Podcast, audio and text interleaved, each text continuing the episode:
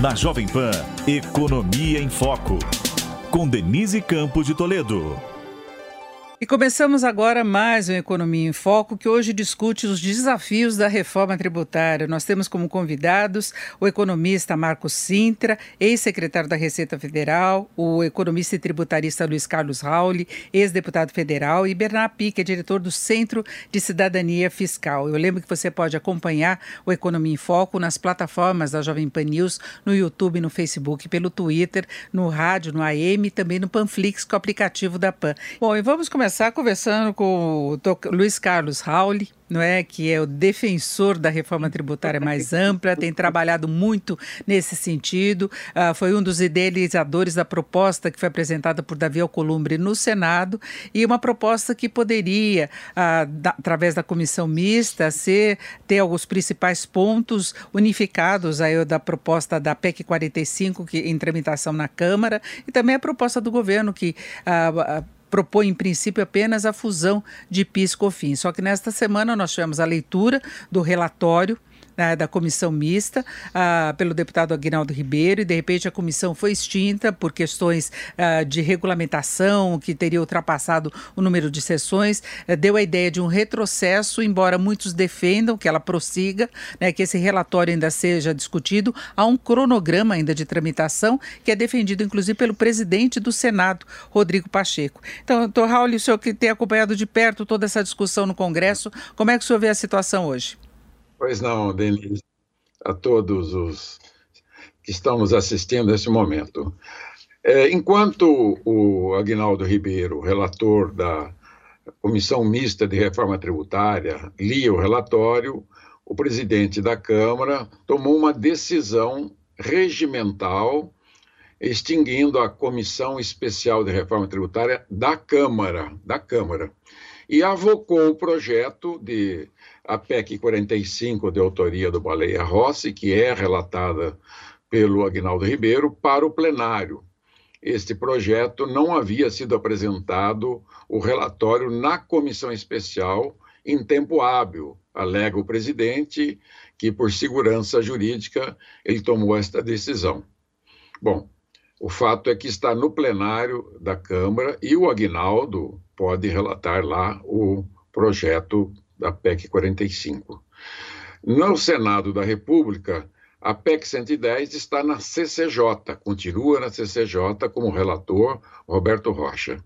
O ano passado, no começo do ano passado, foi feito um acordo com o presidente da Câmara e do Senado, com o ministro Guedes, foi criada esta comissão mista especial da Câmara e do Senado de reforma tributária, onde seriam analisadas a PEC 110 do Senado, do Davi Alcolumbre, a PEC 45 da Câmara do Baleia Rossi, as contribuições do governo, as contribuições dos governadores, dos prefeitos e da sociedade. A comissão mista veio a pandemia, mas mesmo assim ela se reuniu e agora, na terça-feira, o Agnaldo Ribeiro leu o relatório extenso, muito bem feito, um relatório digno, né? Uh, das consultorias da Câmara do Senado, que são as melhores consultorias do Brasil, um excelente trabalho técnico. E fez um substitutivo à PEC 110 e a 45, e a gente apelida de 155, né, que é a soma das duas PECs. Tem muita similaridade e tem algumas, alguns pontos ainda que nós devemos discutir até segunda-feira, quando ele deve dar o parecer. Hoje se encerra o prazo de sugestões a esta a esse substitutivo do Aguinaldo Ribeiro. A comissão mista não foi extinta, ela está amparada num ato uh, do conjunto da Câmara e Senado e é ela é ancorada no Senado da República. Então, a comissão mista especial de reforma tributária está funcionando, está vigente, o relatório do Agnaldo é válido e tem o compromisso de ser aproveitado e levado para o Senado, para a PEC 110 e para a PEC 45. Então, este é o relato. Está dentro do escopo, não vai perder nenhum trabalho, acredito que dá para aperfeiçoar o projeto, né, na, tanto na Câmara quanto no Senado. O importante é que nós queremos ter uma reforma tributária que tire o Brasil, que é hoje o centésimo, octagésimo quarto pior sistema tributário do mundo em 190 países avaliados pelo Banco Mundial, um relatório anual chamado Doing Business. E este, essa reforma vai colocar o Brasil entre os 10 mais modernos do mundo, se for aplicado, né, tudo aquilo que nós estamos defendendo na simplificação da base consumo, da base renda, simplificação e reestruturação da base patrimônio, cobrança eletrônica 5.0 e diminuir a regressividade perversa, tirar a carga tributária das costas dos mais pobres e realocar para as famílias mais ricas. Resumidamente, estou muito otimista, conheço profundamente o processo parlamentar, fui 28 anos deputado federal, trabalhei sempre com esta matéria econômica, financeira e tributária e acredito que não, não vai atrapalhar em nada a decisão da Câmara. Se o presidente Lira quiser votar na CBS, não há nada que impeça. Aliás, o projeto é um projeto que está lá tramitando há mais de ano e tanto na Câmara dos Deputados. Pode ser votado, mas a reforma constitucional é o que importa para nós. O que o governo quer fazer no dia a dia, ele tem feito de mudanças tributárias, econômicas, para manter a economia funcionando mas com certeza absoluta, a única saída que o Brasil tem para sair desta brutal crise, que há 10 anos não cresce a economia brasileira, está em zero, economia zero.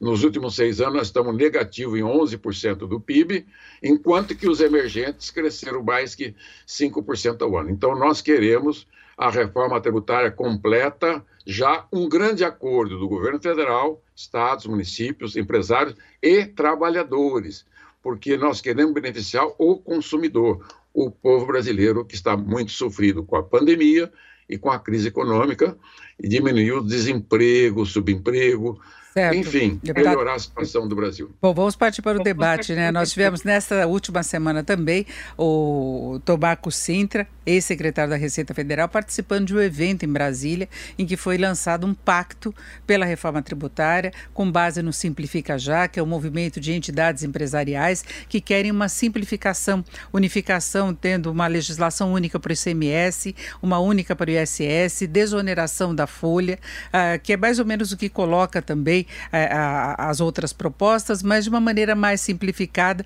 Inclusive, eu sei que o, o ex-secretário uh, discorda até do, do, do, impacto que se poderia ter daquela proposta mais simples que o governo apresentou, né, de unificação de piscofins. Mas, secretário Marco Cinto, eu gostaria de ouvi-lo. Bom, antes de mais nada, queria dizer o seguinte: diferentemente do que muita gente está observando, eu acredito que esta movimentação de projetos e as decisões regimentais adotadas vão servir para simplificar a discussão da reforma tributária, despoluir um pouco o debate e, quem sabe, dar mais objetividade a tudo. E eu explico por quê. Com essa decisão de encerrar a comissão na Câmara dos Deputados e avocar para o projeto uh, ser votado apenas em plenário, a PEC 45 deixou de ter tramitação na Câmara dos Deputados. No entanto, a comissão mista, que teve como objetivo juntar todas as propostas, e aí não é só a PEC 110 e a PEC 155, são todas as propostas que foram apresentadas, inclusive a proposta do Major Olímpio, que é o Simplifica Já, algumas outras propostas mais radicais, como do Luciano Bivar, que propõe o Imposto Único Federal e todas elas, e ele apresentou apresentou um relatório que, teoricamente, não tem onde ser apresentado na Câmara. Ele só pode, a partir da comissão mista, que continua uh, trabalhando, ser apresentada à, Comissão de Constituição e Justiça do Senado, onde está tramitando a PEC 110, e ser, digamos, um elemento constitutivo, um projeto que eventualmente pode se tornar um substitutivo para ser discutido no Senado. Veja, eu acho que isso limpa o debate. Porque agora nós podemos ter uma situação mais ou menos assim, Denise. No Senado, nós estaremos discutindo uma PEC de reforma tributária, que vai englobar 155, como diz meu caro amigo Raul, vai trazer também as outras sugestões e as outras propostas e construída lá um projeto de PEC. Na Câmara, o debate vai ser outro. O debate vai ser infraconstitucional, atendendo aos reclamos do governo, que deseja passar a reforma dos seus tributos, inclusive até quase que como um teste para uma eventual apreciação de uma reforma mais ampla no Senado.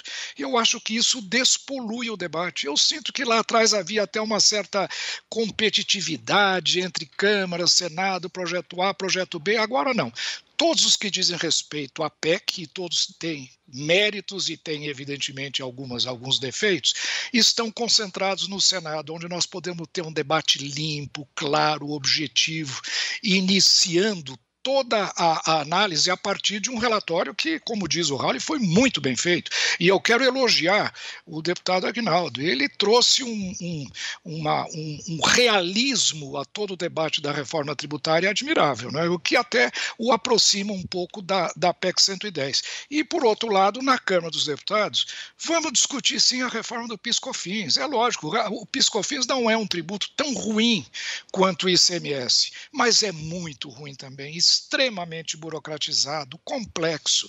Ele tem regime cumulativo, regime não cumulativo, ele tem vinte e tantos regimes especiais que foram se construindo ao longo do tempo. Então, eu vejo com muito otimismo o andamento da reforma tributária agora.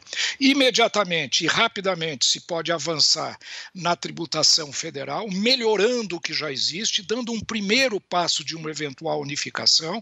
E no Senado, nós vamos concentrar todo o debate de fundo, um debate mais amplo que vai envolver uma PEC que exige mais voto uh, num fórum apenas unificado no Senado. E eu queria só finalizar dizendo o seguinte: essa estratégia de separar as duas e concentrar o debate possível infraconstitucional em quatro etapas, na minha avaliação, ele parte de uma realidade muito visível para mim e imagino também para o governo e para quem imaginou essa estratégia. Nenhum lado tem voto hoje para aprovar uma PEC. Nem o governo com seu projeto, nem os que defendem a PEC 45, nem os que defendem a 110, nem o que defende simplificar já ou qualquer outro projeto. Então, eu acredito que o amadurecimento da questão, reformando primeiro os tributos federais na Câmara, que é possível agora, infraconstitucional, existe exige menos voto, e concentrar um debate uh, mais, mais fluido, mais profundo no Senado, foi uma decisão muito inteligente do deputado Arthur Lira. E eu acho que ele vai acelerar e trazer mais racionalidade e proatividade ao debate. Eu fiquei muito satisfeito com essa solução. Vamos ouvir o Beran Api, que é do Centro de Cidadania Fiscal, que idealizou a proposta que foi apresentada, está em tramitação na Câmara, a PEC 45. Beran, como é que você vê essa possibilidade de fatiamento, esses pontos aí que foram colocados tanto pelo Raul como pelo Marco Sintra, uh, diante do que vocês propunham em termos de unificação? E eu gostaria de lembrar que ainda há uma resistência muito grande quando se fala nessa unificação geral de tributos, mesmo no caso de PIS-COFINS, pelo peso que poderia ter pelo, para o setor de serviços em particular, a construção também reclama muito do peso que poderia ter. Então, essa é uma resistência do próprio lado empresarial a essas mudanças mais amplas. Mas eu queria saber, Benap, se você vê com otimismo essas mudanças que ocorreram na última semana. Bom, primeiro eu queria dizer que temos aqui um consenso entre os três debatedores de que o relatório do deputado Agnaldo Ribeiro foi muito bom. Aí eu concordo, acho que ele manteve o espírito da PEC 110 e da PEC 45, de uma reforma tributária ampla envolvendo PIS, COFINS, IPI, CMS, SS, eh, e fez algumas concessões setoriais para poder viabilizar a aprovação da reforma e fez também algumas concessões ao próprio governo, que estava interessado numa mudança mais rápida do PIS, COFINS, eh, e o relatório do deputado Aguinaldo transformou a, a, a extinção do PIS, COFINS, é o primeiro primeira etapa da reforma mais ampla. Então, ela começa com a substituição do PiscoFins por um imposto sobre bens e serviços federal e depois estende esse, esse, esse modelo, depois de dois anos, para o ICMS e o SS, que são dos estados e municípios. Então, aqui nós temos um acordo. É, é verdade que está se caminhando, embora não seja certo, para um cenário em que a, a, a discussão de uma reforma é, tributária constitucional se daria no Senado e a Câmara ficaria com matérias infraconstitucionais, embora eu é, não tenha certeza que esse é o cenário certo que vai acontecer, até porque é, o que o presidente Arthur Lira fez não foi é, acabar com a tramitação da PEC 45. O que ele fez foi avocar para o plenário da Câmara. Então, não está descartado um cenário, embora hoje pareça menos possível, de que passado essa etapa da comissão mista, o texto é, do deputado Aguinaldo Ribeiro seja levado direto para o plenário da Câmara dos Deputados.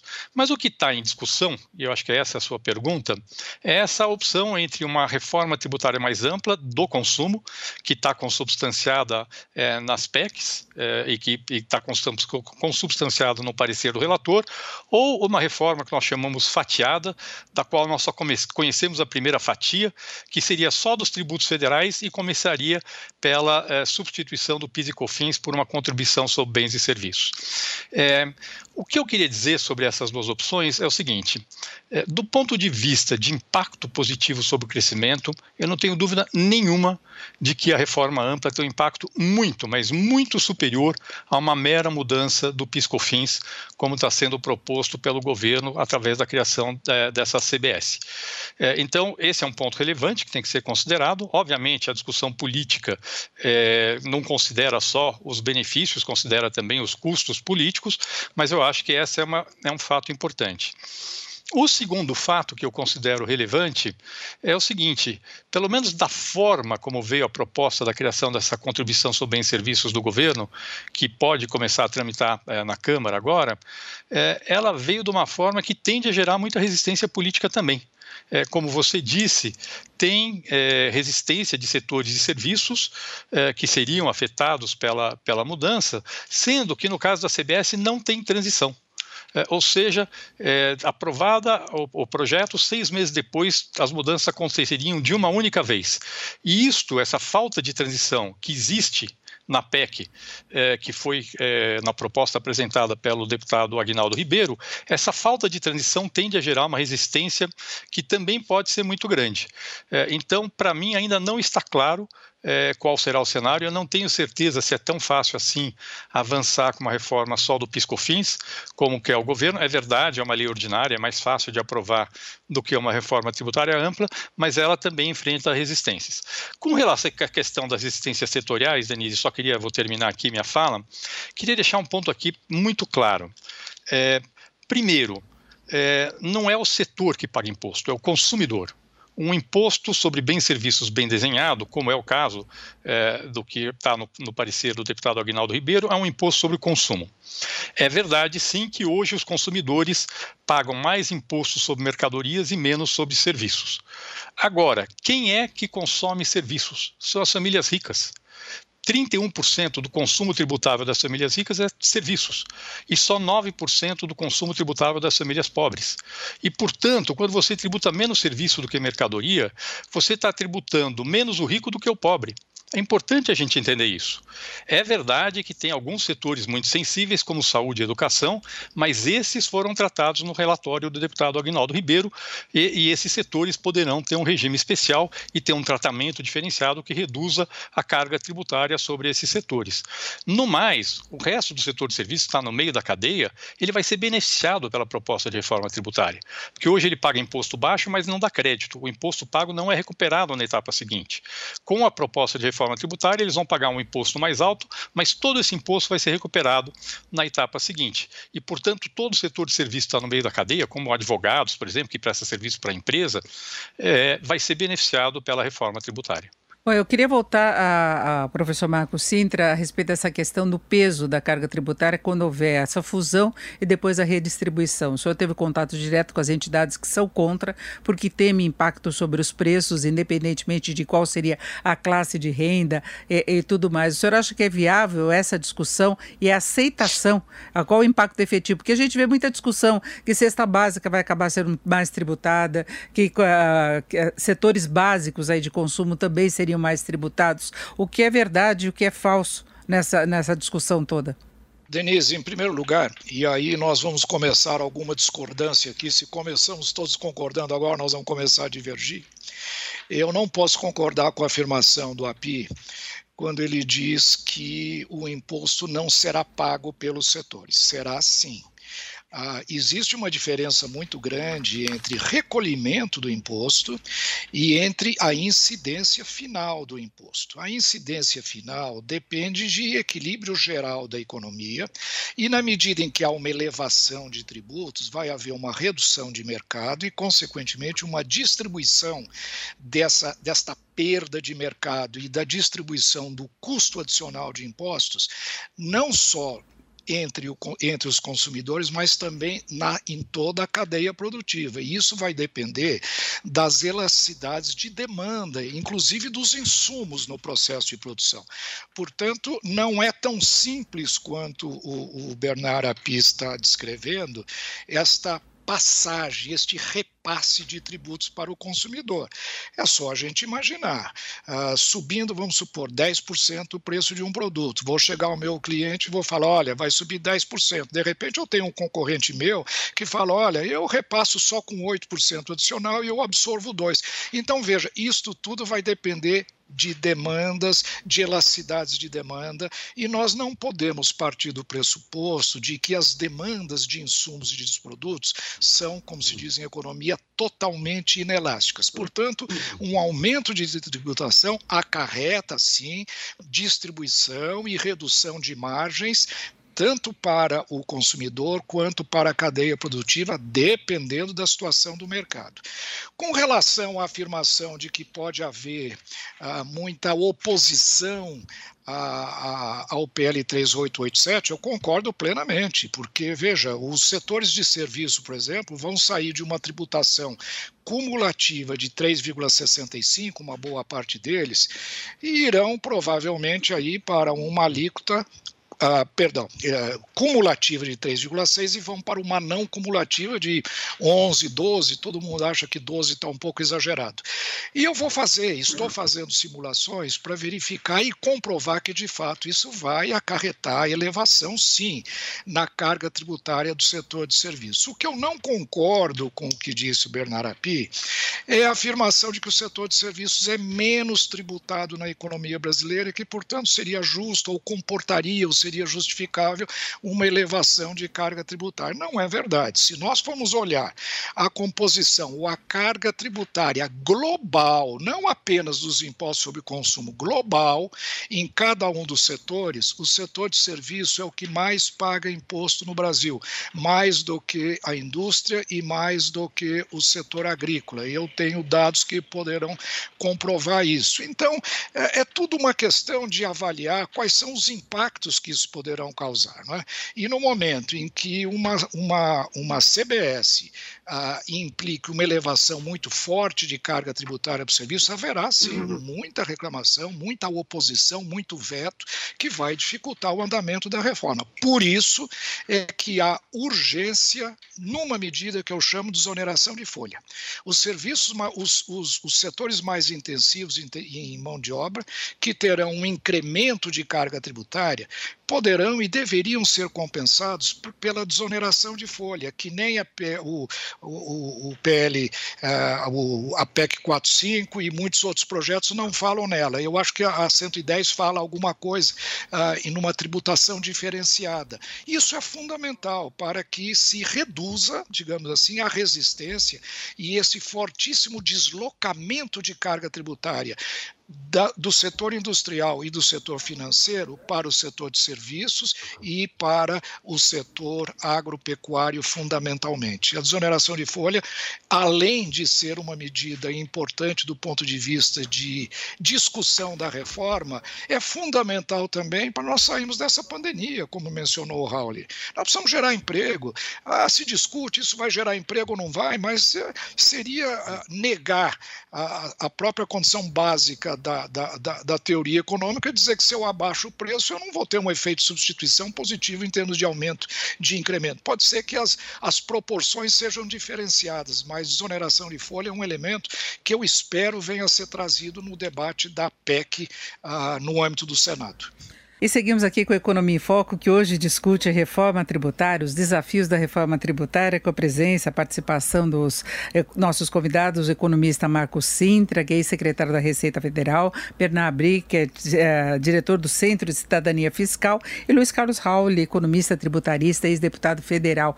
Antes da, do intervalo, nós estávamos discutindo aí possíveis impactos da unificação dos tributos sobre o setor de serviços. A PI não vê um impacto tão forte assim, o, ex-secretário Marco Sintra destacou sim o peso que teria, uh, deu vários detalhes em relação a isso. Antes de devolver a palavra para o Api, eu gostaria de saber a posição uh, do Luiz Carlos Rauli a respeito disso. Eu peço que as respostas sejam mais breves, porque nós temos vários temas a abordar ainda em relação à reforma tributária. Por favor, Dr. Rauli. Bom, eu venho defendendo há várias décadas uma simplificação radical do sistema tributário, na linha que foi adotada há 60 anos pela OCDE, dos países vencedores, que ficaram mais ricos no mundo. E a trava do Brasil, que travou o Brasil, foi exatamente as inadequações em propriedade inconsistência do sistema tributário. O sistema tributário brasileiro é conhecido como manicômio tributário jurídico e Frankenstein funcional. Ele mata as empresas, tem matado todo dia as empresas, mata os empregos, mata o salário líquido. Para cada mil reais que o trabalhador leva para casa, custa 1.900 para a empresa. E esse trabalhador de mil reais paga 539 reais de impostos direto e indireto. E esse mesmo cidadão, quando ele vai comprar um fogão, uma geladeira numa loja, ele paga os juros mais altos do mundo, mais de 500% por ano. Então, esse modelo tributário também mata o poder de consumo de milhões de brasileiros. Segundo o IPEA, quem ganha até dois salários mínimos tem 53,9% de impostos. Esse sistema tributário matou vem matando a economia brasileira há 40 anos. O Brasil, de 1931 a 1980, cresceu a 6,3% ao ano. De 1981 para cá, caiu para 2%. O Brasil, 50 anos antes, cresceu o dobro dos Estados Unidos. Nesses últimos 40 anos, cresceu menos um terço dos emergentes. É, e agora, nos últimos 10 anos, está no solo, zero de crescimento, nos últimos seis anos está com 11 negativo. O que aconteceu? O diagnóstico de um especialista, nós somos três especialistas veteranos aqui, né? Eu já conheço e sou amigo do Sintra há mais de 30 anos, o API é mais recente.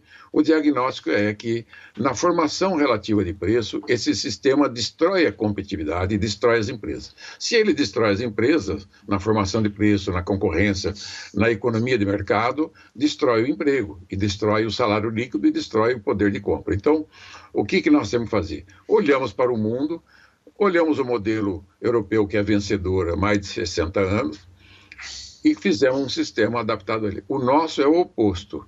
O Brasil tem o pior sistema tributário dos grandes países do mundo. Pior, é considerado o patinho feio. Então, para simplificar o sistema, tem três bases tributárias clássicas conhecidas. A base do patrimônio, da propriedade das pessoas, que tem os cinco impostos patrimoniais, que de baixíssimo poder arrecadatório, não dá mais que 5% da arrecadação nacional a base de rendas e proventos de qualquer natureza, onde se tributa os salários, aluguéis, que no Brasil, somando o CSL, imposto de renda, dá 21% da arrecadação, e a base do consumo, onde também está a folha de pagamento, que é subbase, que representa 75% da tributação brasileira. Pegando os Estados Unidos, os Estados Unidos, entre a soma da folha de pagamento e a, a tributação de consumo, eles têm 33% de carga. A OCDE é, tem 32% no consumo e 26% na base de previdência. Então, o Brasil tem o pior sistema. Então, o que, que nós queremos? Adotar um imposto de valor agregado conhecido no mundo inteiro, já existe. O ICMS é um IVA, o PIS/COFINS é um IVA. O, o ISS é um tipo de imposto americano, mas só sobre serviço, ele é monofásico. A base de consumo tem ISS, ICMS, IPI, o PIS, COFINS, a CID, salário educação, IOF e os tributos excessivos na folha. Se nós conseguimos simplificar a folha, reduzir a carga e fazer uma unificação na base do consumo de bens e serviços, tem um milhão de itens, nós poderemos ter uma alíquota até 30%, 40% menor do que é hoje. O Marco Sintra falou que o setor de serviço paga muitos impostos. A indústria reclama que ela é que paga mais impostos. Mas quem paga mais é o trabalhador, que ganha dois salários, que tem 50, 53, 52,9% de carga tributária nas suas costas. Aqueles que ganham acima de 30 salários mínimos só pagam 29. Então, a nossa proposta é simplificadora, ter um imposto só na base de consumo, um imposto só na base de renda e uma reestruturação na base do patrimônio. Para o IVA, o IBS, que nós vamos fazer, cobrança eletrônica 5.0 no modelo Abuab, desenvolvido que vai ser o melhor modelo do mundo de cobrança eletrônica no ato da transação de compra e venda. E fazer seletividade, que são essenciais à vida humana, alíquotas menores, como comida, remédio, água, esgoto, etc.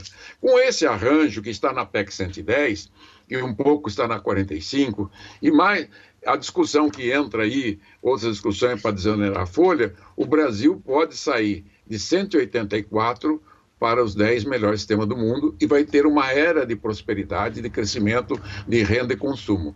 Eu acredito que a cada 10 anos, 12 anos, o Brasil vai poder dobrar o seu PIB, se tiver esse sistema. Se não tiver, vai colher tristeza, amargor, desemprego, como hoje: 14 milhões de desempregados, 30 milhões de subempregados, mais de 50% das famílias e das empresas inadimplentes, o governo quebrado, federal, estados e municípios estão gastando mais que arrecadam há várias décadas. É isso. O que nós queremos com o sistema tributário é arrumar emprego para o povo, melhores salários, dinheiro para a educação, para a saúde e que todos ganhem, que os empresários tenham lucro e que o empresário tenha emprego e um salário melhor.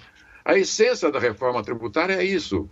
É mais do que um plano de governo. É muito mais que qualquer outro plano. O plano real, que foi um grande, a reforma trabalhista e previdenciária, se somar os três, não dá metade do resultado positivo que vai dar a reforma tributária. Aliás, mais que o dobro, triplo. Então, é o que eu estou dizendo. A reforma tributária é o único caminho que o Brasil tem para gerar crescimento e prosperidade ao Brasil nos próximos 50 anos e colocar o Brasil no primeiro mundo. Senão, nós vamos amargar um terceiro mundo sofrido como estamos hoje. Perfeito. Eu peço só que as respostas sejam mais curtas. E agora vamos ao Bernard Api, aquela discussão toda sobre o impacto dessa fusão dos tributos. Api, com você.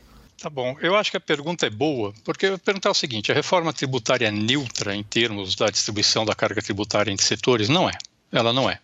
A pergunta que a gente tem que fazer é a seguinte: será que o que nós temos hoje é justo e é eficiente? E a resposta é não é. O sistema que nós temos hoje, ele é injusto, porque mesmo no consumo nós temos um sistema em que o rico paga menos imposto do que o pobre é, e, é, e, portanto, ele é extremamente injusto e ele é extremamente ineficiente, porque, como disse o deputado Raul, ele impede o crescimento da economia brasileira. O que está sendo proposto nas mudanças da reforma tributária, é, e isso de forma muito clara nesse parecer do relator deputado Aguinaldo Ribeiro, é uma mudança que corrige todas essas distorções. Do ponto de vista da eficiência econômica, ele tem um impacto enorme sobre o crescimento, e aqui tem um ponto muito importante, é, Denise, que é o seguinte: mesmo com hipóteses muito conservadoras do impacto da reforma tributária sobre o crescimento, todos os setores da economia ganham em termos de crescimento da sua atividade relativamente à manutenção do sistema tributário atual. É, é, verdade que tem mudança de preço relativo, é verdade que alguns setores, como a indústria, ganham mais e que outros setores, como uma parte de serviços, ganha menos, é fato, mas no agregado, e cada um dos setores ganham, mesmo com hipóteses conservadoras de impacto da reforma sobre o crescimento, e tem estudos que mostram, que mostram isso.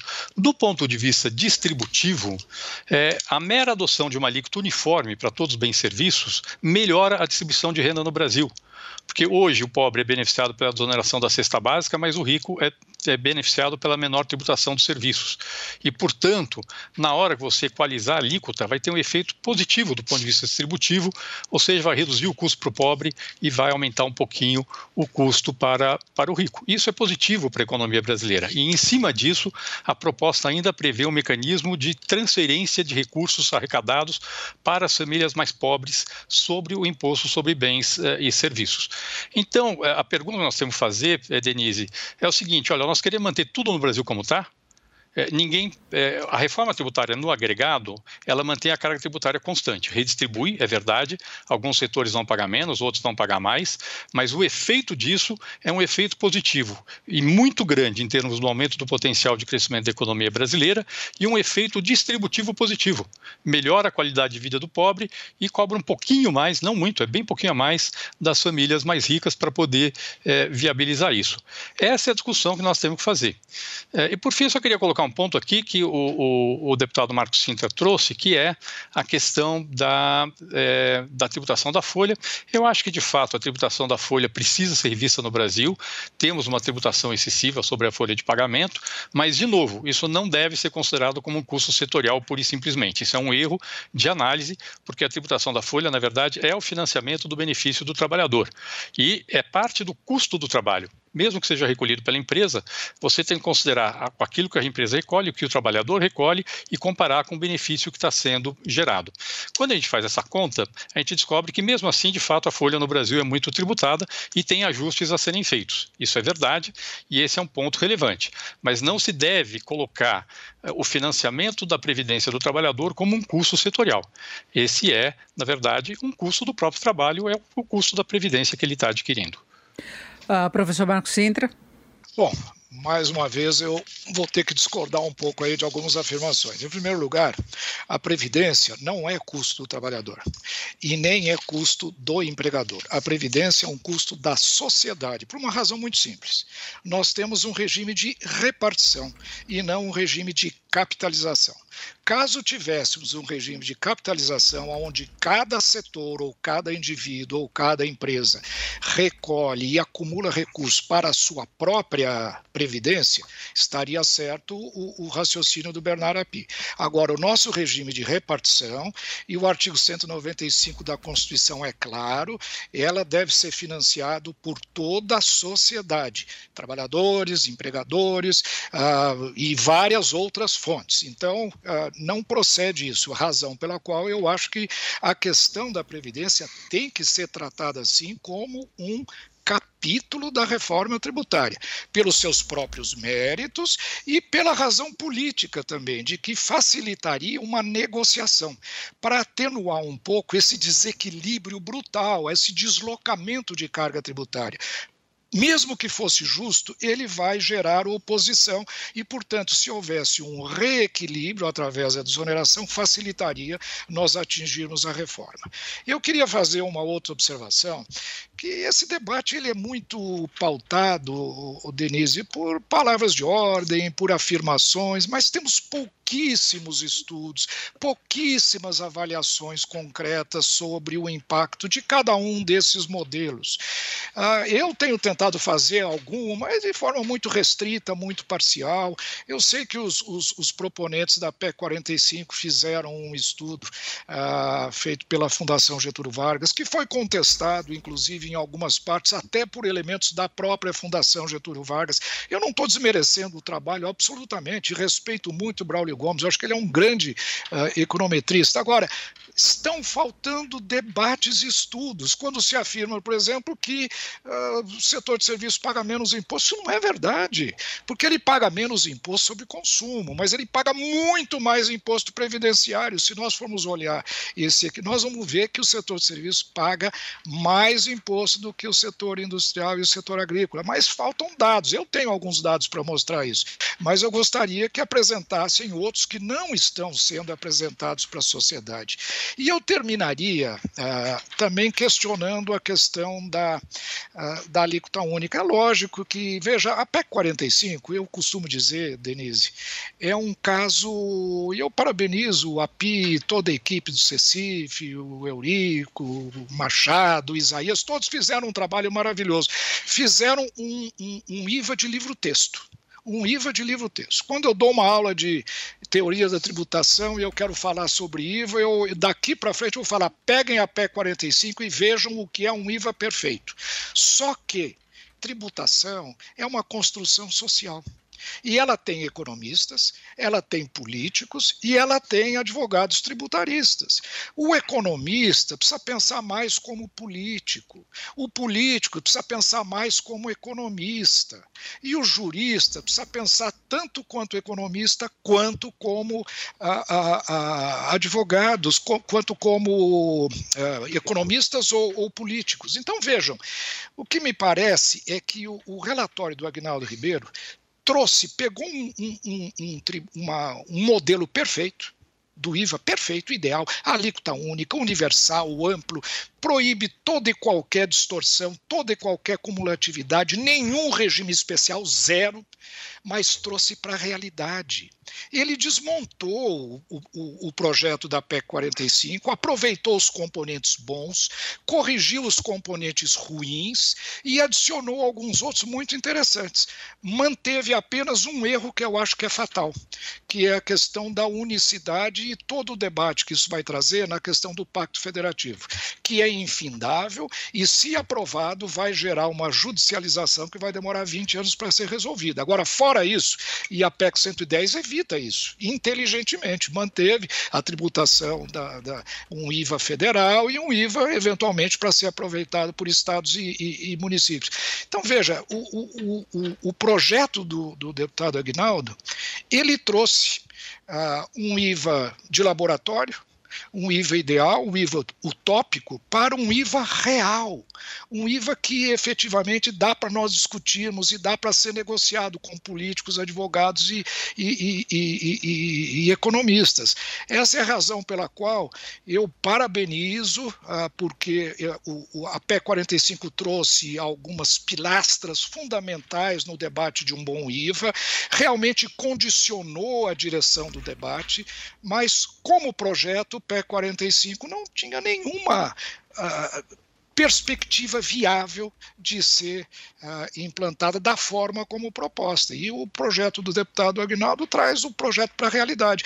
Por isso é que eu estou muito animado hoje, achando que vai dar para se continuar com esse debate, junto com a PEC 110, eu acho que a 155, vamos trazer o Simplifica Já, vamos trazer algumas concepções, inclusive, do Imposto Único Federal, que propõe um tributo sobre movimentação financeira para substituir uma boa parte dos tributos federais. Vamos juntar tudo isso e discutir economicamente, politicamente e também juridicamente. Razão pela qual estou muito animado com o debate, atendendo aí ao que o Raul disse. É muito importante nós termos uma reforma tributária rápida no Brasil.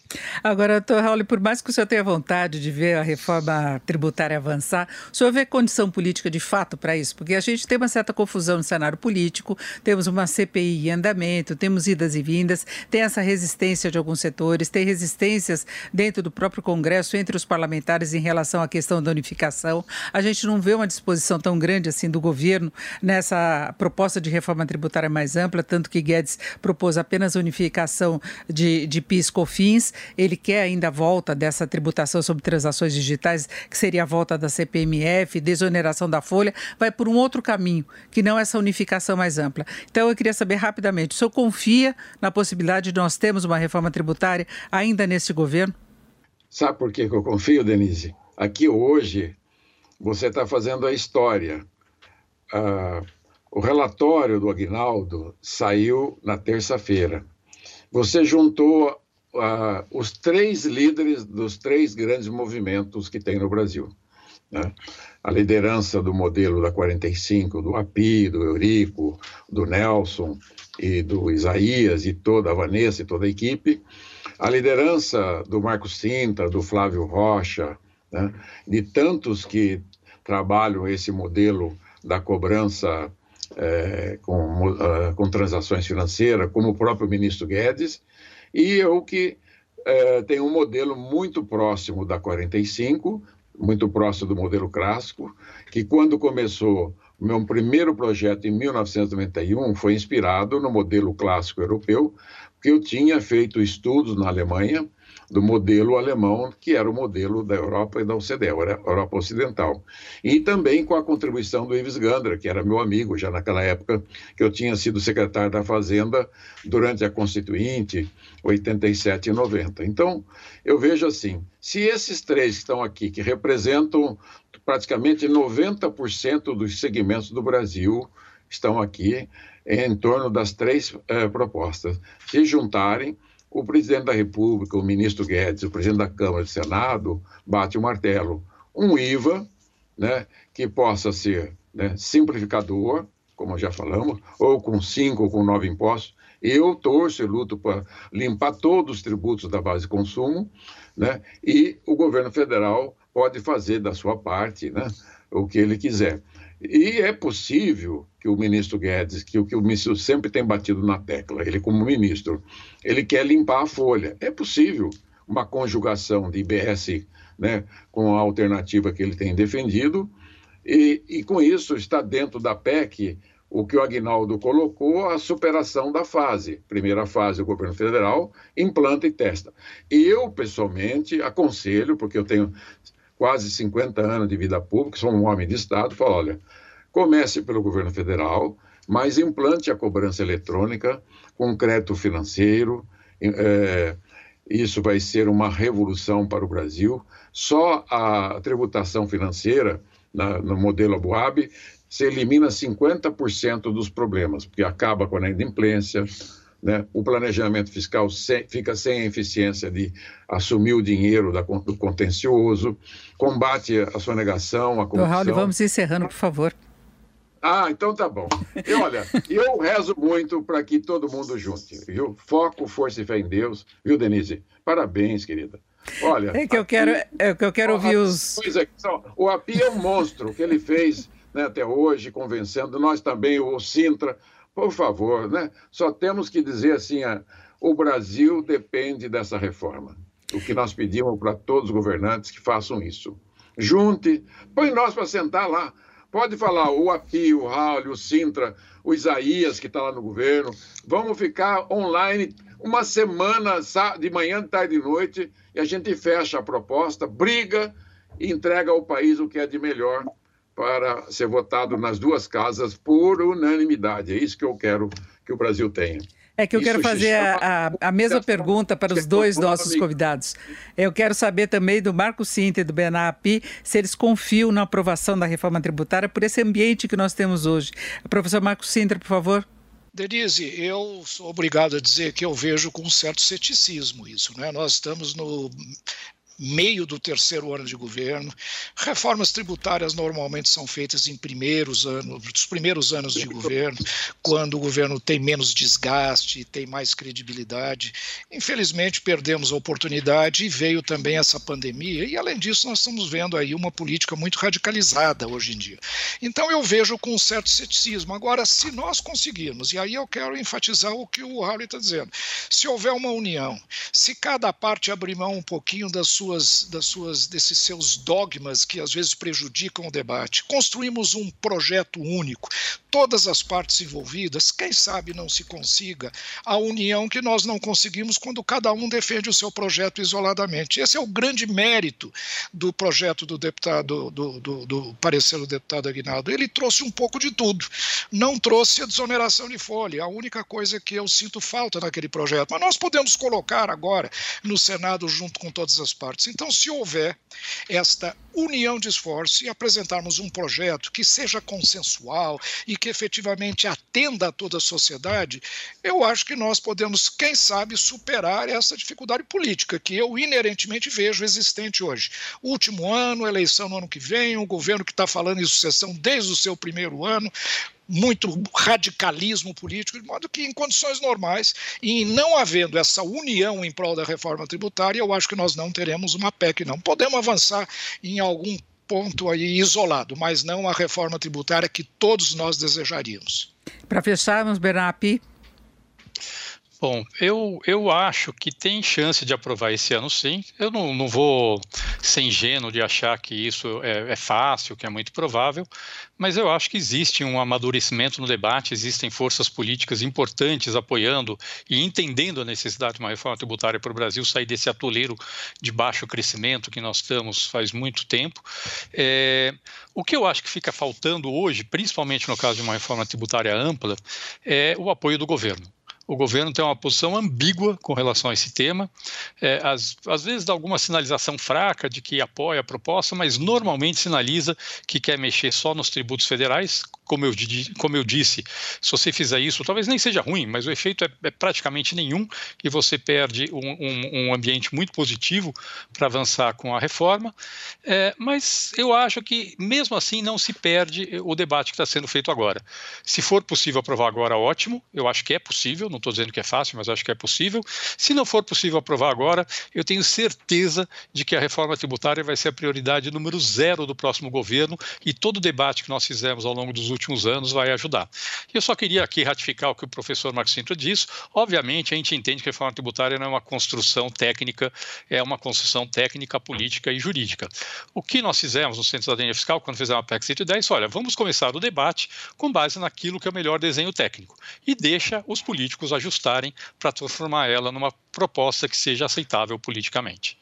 Perfeito, e fechamos por aqui o nosso Economia em Foco, que discutiu os desafios da reforma tributária. Nós tivemos a participação de Luiz Carlos Rauli, economista tributarista, ex-deputado federal, o Bernard Pi, diretor do Centro de Cidadania Fiscal, e Marcos Sintra, professor e ex-secretário da Receita Federal. Agradeço muito a participação dos três. Foi um debate aí ah, bastante interessante a respeito de tudo que se discute atualmente a respeito de reforma tributária e tomara que nós tenhamos um avanço que seja positivo para o país em termos de perspectivas, que simplifique esse sistema, que ele deixe de ter um peso tão negativo como tem hoje sobre a atividade econômica. Então, muito obrigada aos três, obrigado a vocês que estiveram com a gente até agora. Você ouviu na Jovem Pan Economia em Foco, com Denise Campos de Toledo.